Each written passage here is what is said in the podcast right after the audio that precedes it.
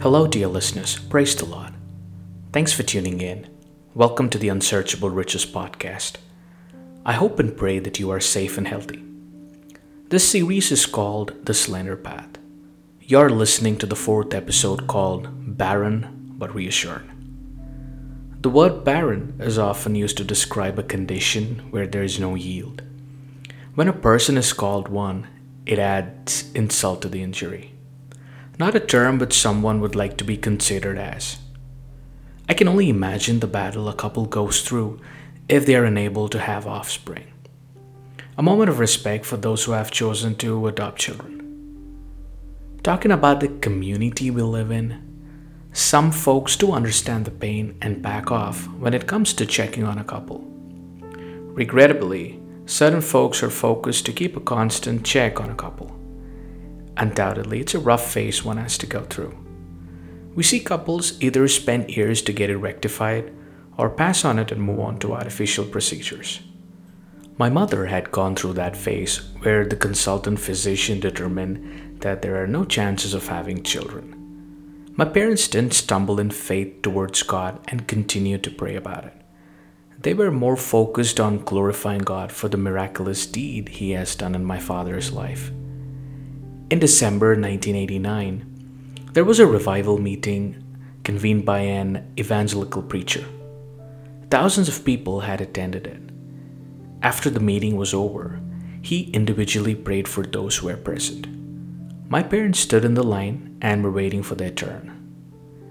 As they walked towards him, the preacher asked them for a prayer request. They briefed him about the situation, and he laid hands on them and began to pray. After it was completed, he prophesied as God began to reveal things to him. He revealed God's plan towards them and told them that they will have a son in the same month of the upcoming year. What a wonderful moment for them when a new hope was instilled. I was born to them in the exact month and year as God had promised. My mother was home when the labor pain had begun. It was a time when the Telangana movement was happening across the state, and there were huge protests as a part of it. A curfew was ordered as it was chaos everywhere.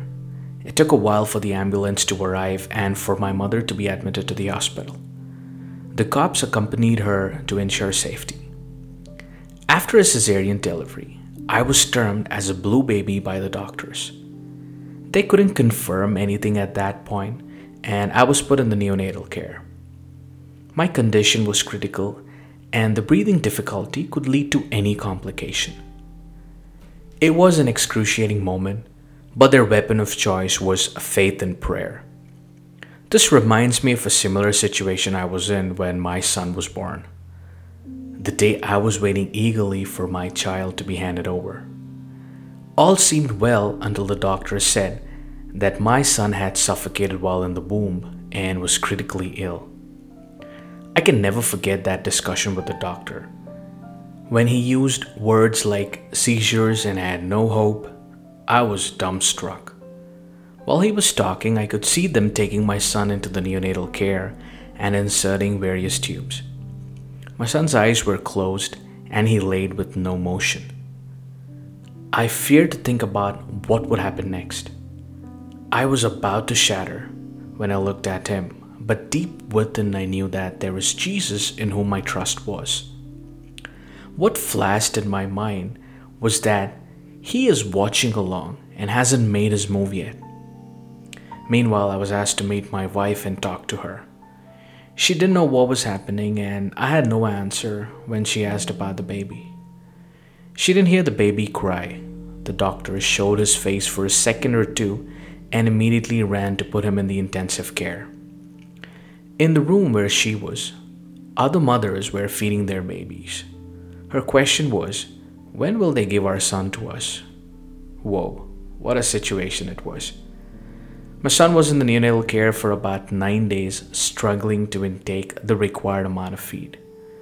Through all of this, God had strengthened us and did not forsake us. My son and I won over death with God's grace. In the epistle to the Hebrews, chapter eleven, verse six, it states, "But without faith it is impossible to please him. For he who comes to God must believe that he is, and that he is a rewarder of those who diligently seek him. Faith in God is the fuel to get things done through his grace. We often are at various crossroads of our lives and boggle while taking a decision. It is easy to drift away as the world is filled with numerous motivational quotes and speakers. I've been through them and they had strengthened me for that moment. They're awesome to be put as a display picture or a status code.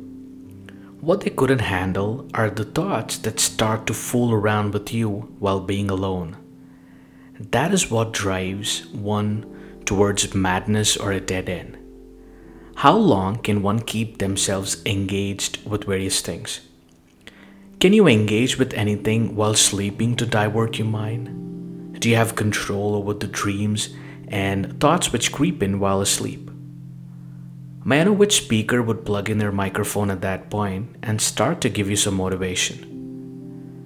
Proverbs chapter three verses twenty-four to twenty-six state, "When you lie down, you will not be afraid. Yes, you will lie down and your sleep will be sweet.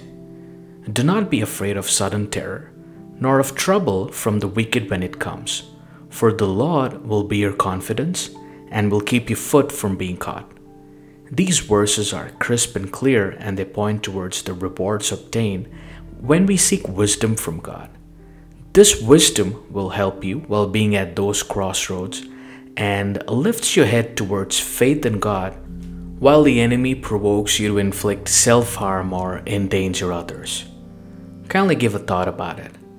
I appreciate you taking the time and listening to this podcast. Please stay tuned for the upcoming episodes. I will talk more about my personal experience with God. Thank you and God bless you.